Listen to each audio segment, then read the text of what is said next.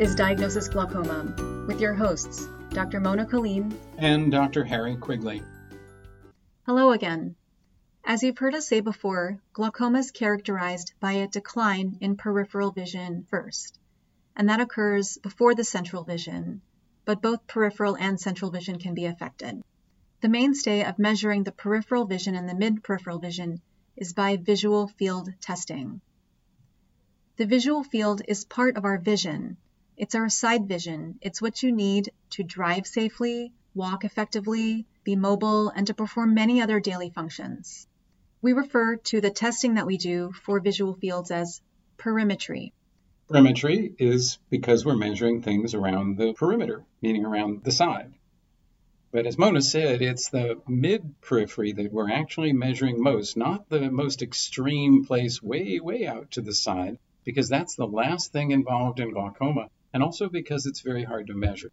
So, what is it we're doing with perimetry? And if you are a glaucoma patient, you already know that the thing you hate most about every visit to the doctor is when they give you the visual field test. It's when you go in the dark room, the technician patches one eye, and you're asked to put your head in a bowl, a machine with a bowl of a dimly illuminated place, and you have to press a button every time a light appears. And the worst part about it is you're trying to tell us what you can see not when you're looking at the object, but when you're looking straight ahead and the object is over to the side somewhere, appearing and disappearing when you don't know where it's going to be. And the light's appearing in various locations. In fact, in our standard test, we're testing 55 locations, so it takes probably four or five minutes to test each eye. Why are we doing that? Because we want to know if you have lost any sensitivity in local areas of your mid peripheral vision. That's what glaucoma does. So, this is the test that tells us first, do you have glaucoma? It tells us second, is your glaucoma doing well or is it getting worse? There are different types of perimetry that we measure. One is called static and another is called kinetic.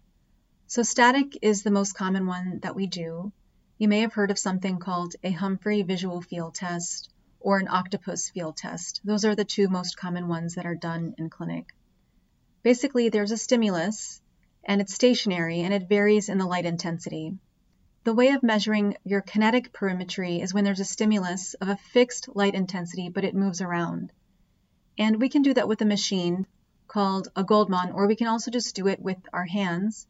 So when you come in for your appointments, either the doctor or maybe the technician will ask you to look at a certain point, and then they'll take their hand or an object and move it from an area of your peripheral vision that is a non seeing part to a seeing part to try to determine when or at one point you can see their hand or their object. For the more detailed tests that we really use in glaucoma, we measure the visual field test either once a year or twice a year, or if we're really concerned that someone might be getting worse, we might even do the test every three or four months. Now, the test involves, as Mona said, seeing a dim light on an even dimmer background. And it's a very challenging test. And the reason that the static perimetry test is challenging is that we're trying to find out what kind of dim light you can see half the time. That means that you're going to miss some of the lights. In fact, the way the machine is designed, it takes it up to what you can just barely see, and then it shows you something it knows you can't see. And of course, if you don't respond, that's the right thing to do. You don't respond when the light's not on. But then it comes back to where you can see the light again. So what it's doing is dancing on either side of what's called the threshold. Well, that's very, very challenging. And it's why the test always seems so hard. And in fact, it's why patients say to us, as soon as they finish the test and come into the doctor's exam room, well, I know I just failed that test, or I know I'm going blind from my glaucoma because I did so bad on the test today you will always do badly a third of the time because that's how it's designed. It tells us how well you can do. The first time that you do one of these tests, it might seem kind of frustrating. You might get kind of confused on the instructions. So, oftentimes, we'll repeat the visual field test a few times, spread over a short period of time. For me personally, I'll get three visual field tests and I'll spread them by a certain time period. For some patients, it's every three months, and I'll get one every three months. And then for other patients, I'll do it every six months three times so that I can get a good baseline and so that you can kind of get your jitters out and learn how to take the field test better. Usually, I find that the first or the second field tests are kind of poor quality, and by the third time you're taking it, you've really mastered it and you know the instructions pretty well. If the doctor you see is doing things the way we do it at Wilmer, we can show you the results of your visual field test on a screen in the office as we're discussing the progress of your disease. And when the doctor shows you that, you'll see a crosshair, like a gun crosshair. That's the center where you're looking straight ahead. And outside the middle of that crosshair, you'll see often dark areas if the test is abnormal.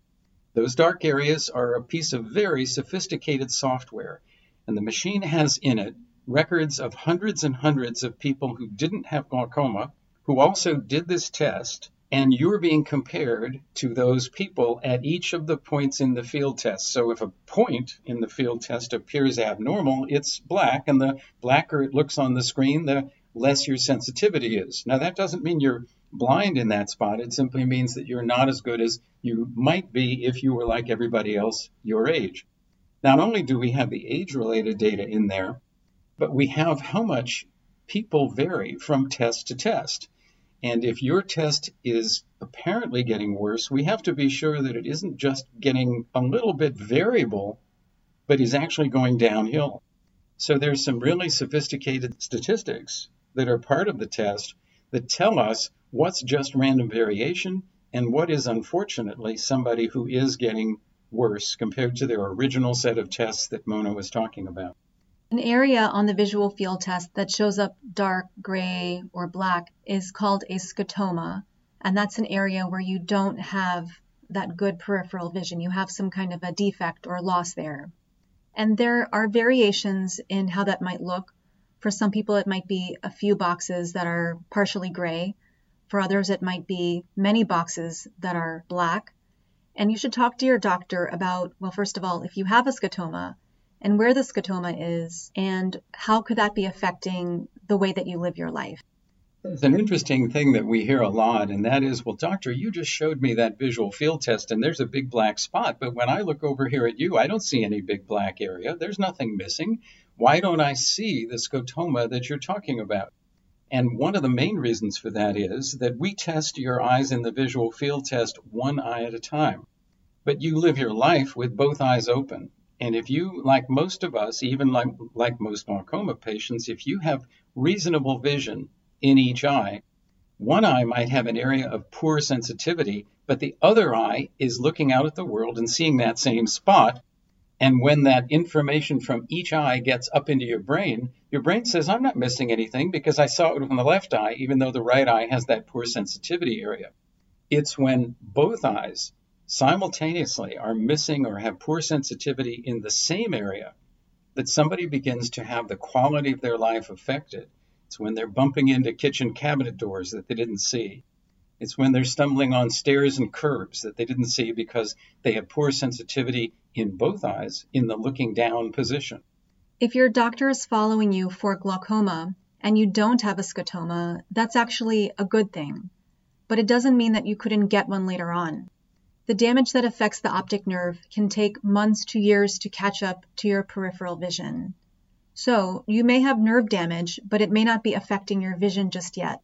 If we look at 100 patients in the course of a month and their visual field tests, what we'll see is that among those who have glaucoma and they're being treated, in the course of a year, only about 4% of those persons will get worse during the course of that year.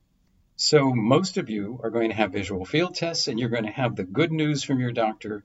That's great. Everything is stable. Stable is how we win with glaucoma because the loss of vision occurs because a nerve cell or groups of nerve cells have died. And at the moment, we have no way of putting them back. So your visual field test is never going to legitimately get better. Our job and your hope is that it's never going to get worse. And I do want to point out that a scotoma cannot get better, quote unquote. We get asked those questions a lot. Hey doc, there's this black area. I'm taking all my eye drops. Is that going to go away? And unfortunately, again, the answer is no, but we hope it doesn't get worse. Now, there are some instances where that scotoma or the dark area actually does get better, and that's because the defect was not really due to glaucoma, it was due to something else like artifact.